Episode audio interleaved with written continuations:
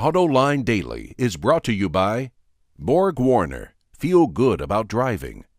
Bosch, the number of clean diesel models in North America will double by 2014. Bosch Clean Diesel, good, clean, fun. Bridgestone, your journey, our passion.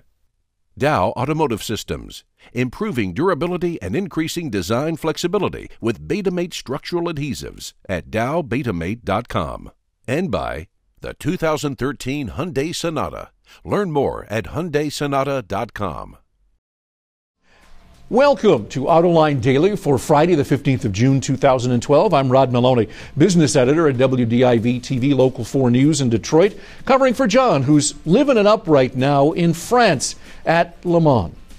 Now, we don't tend to spend a lot of time here talking about recalls or safety actions, but this one's too big to ignore. The National Highway Traffic Safety Administration's expanding its investigation into fuel tank fires in Jeep Grand Cherokees. It's looking back now to the early 1990s. That's a universe of more than 5 million vehicles. Now, you know that sometimes these kinds of investigations lead to recalls, and this would be in the top 10 all time should NHTSA decide to pull the trigger. NHTSA says that it has nearly 24 complaints of rare collision fires. Chrysler says it's done extensive testing and found the risk of fires and rare collisions is equal to any other SUV in the market. The original investigation started back in 2010. The largest recall of all time was the infamous Toyota sudden acceleration sticky pedal investigation. And speaking of Toyota, its Lexus brand has been the top-selling luxury automaker in the United States since 1999. But last year, it lost its crown to BMW. Now, according to the Wall Street Journal, the company sold just shy of 200,000 units in 2011. That's about 50,000 fewer than its German rival.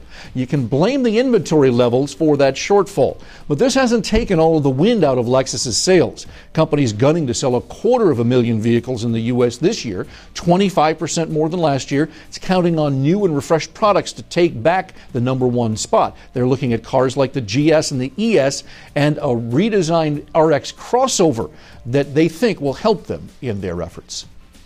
In other luxury news, Cadillac's been taunting us with the idea of a rear-wheel drive flagship sedan for some time.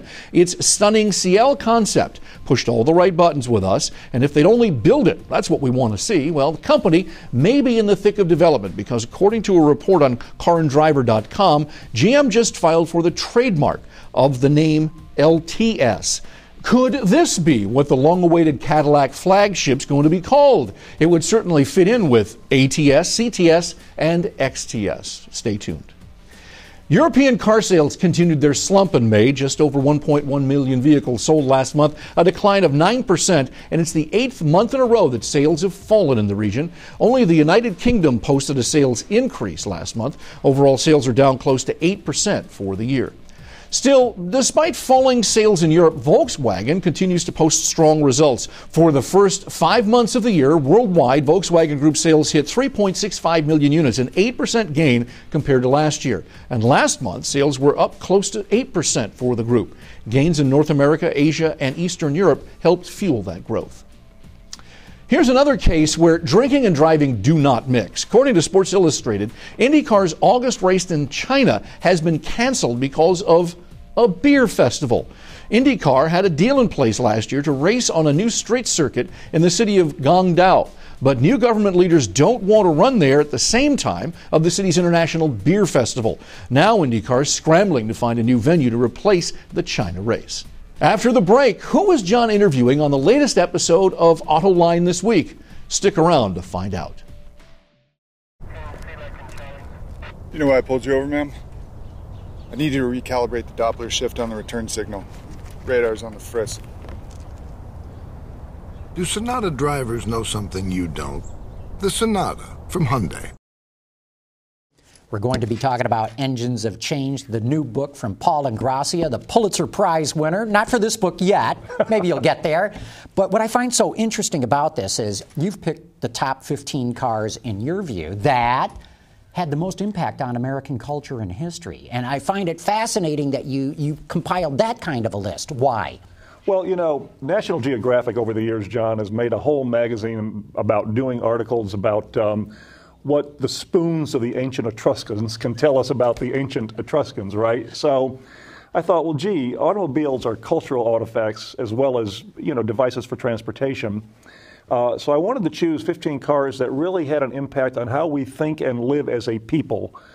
Even today, not best cars or worst cars, but culturally impactful cars. How'd you make this decision? You've got 15 vehicles. We'll get into a lot of them. I don't know if we'll get into them all, but why these 15?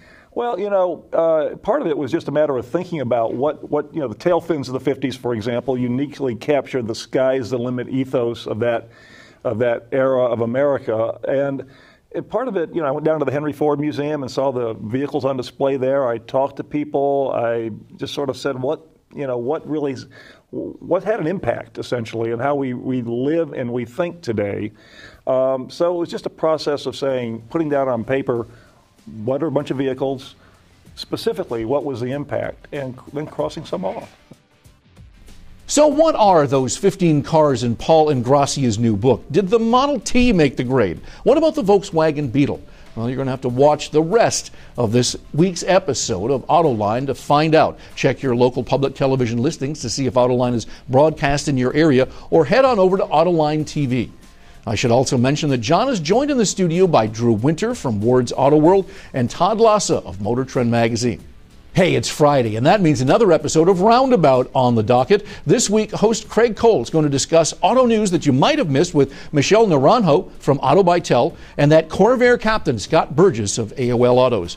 Tune in for all the fun at 6:30 p.m. Eastern Time on our website, autoline.tv. Well, anyway, that'll do it for today, and conveniently, it's the end of the week as well. Again, I'm Rod Maloney, business editor at WDIV-TV, Local 4 News in Detroit. Thanks for watching. I'll see you on Monday.